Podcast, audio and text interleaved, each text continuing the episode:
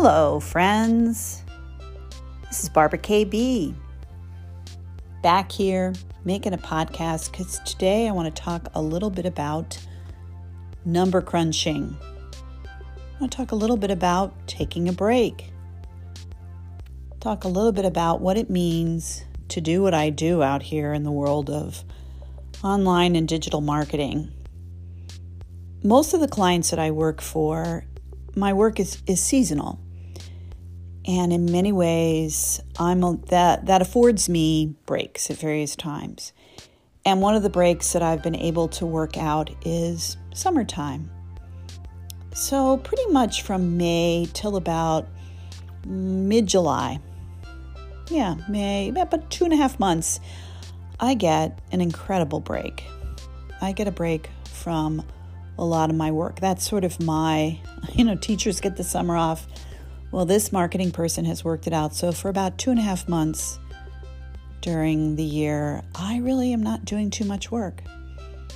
Kind of maintaining some things, keeping some things alive, but but I get to take a break, which is really nice. Unfortunately, though, what happens is, is you tend to cram in other things. And the one thing that I crammed in today was going to the dentist.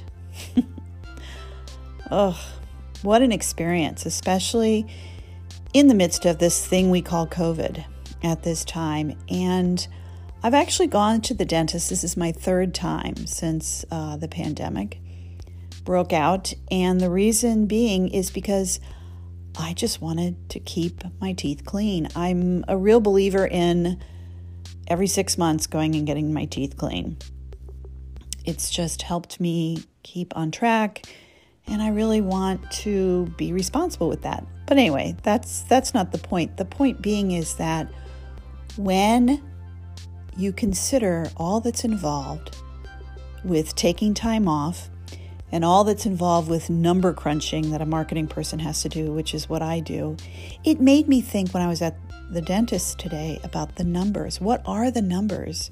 for a dentist? What does a dentist have to do to reach, you know, the best? And actually, when I looked at the dental industry, I used to go to a dentist uh, when I lived in Cincinnati, and he was a single practitioner. It was just his practice. He had three or four hygienists. He had a woman that sat at the front desk and did billing and take calls, appointments, and that was it. And I thought, that's a business that can run that way. And he was pretty successful. He was a very good dentist. In fact, I really miss him. You know, my new dentist here, I've actually been to two dentists that I've been here in the last three years. And frankly, I really miss my old dentist. I think part of it's just I'm familiar with him and I just trust him. But the new dentist I'm going to right now, in fact, both practices that I've been here, they're big. They've got a number of dentists. They have a huge staff. And I, I'm so curious about the numbers for that. Like, how do you do that? How do you keep a dental practice going? And those are numbers that I'm curious about. And I don't know if you're like me as a marketing person, if you think about, oh, what are the numbers with that, with that particular kind of business? What would it take to be successful? Gosh, how do they do their marketing stuff? Is there sales involved? Hmm, how would you strategize how you would promote a dental office? It just sort of made me think about all of that. And I think I'm sort of that way because I'm on my break right now. I'm sort of realizing that's what I'm doing is because I'm on my break, I just can't help but think about that. So that's just what I thought today as I was sitting in the dentist chair, getting two cavities filled because I was putting it off. I thought about the numbers. And I wonder if you do the same thing. Do you think about the numbers?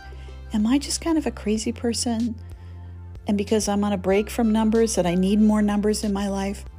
I think some people think that marketing people, it's all this fluff, it's just thinking up and dreaming up new things, but actually it's not. It's about analyzing things, it's about looking at what works, what isn't working. It's an 80 20. You do 80% of what you've done before and 20% new. I mean, there are, it's just a lot of numbers, and that's how you think as a marketing person. So, am I the only one? Are there any other marketing people out there thinking the same way?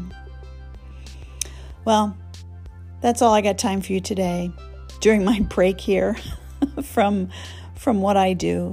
I hope you're having a great summer. And I hope things are going well for you. Have a great day. Enjoy the rest of June. Peace out. Barbara KB. Thanks for listening.